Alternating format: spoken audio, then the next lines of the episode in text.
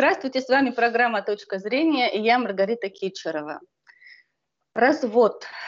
Он всегда наступает внезапно. Но насколько внезапно ли?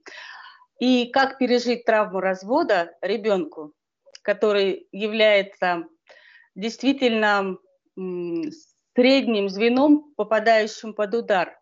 Мы поговорим с психологом Александром Пузыревым, практикующим психологом, кандидатом психологических наук, профессором, действительным членом Международной академии наук. Здравствуйте, Александр. Доброе утро. Итак, Александр, когда происходит развод родителей, у ребенка рушится мир. Это в то же время ну, как бы не просто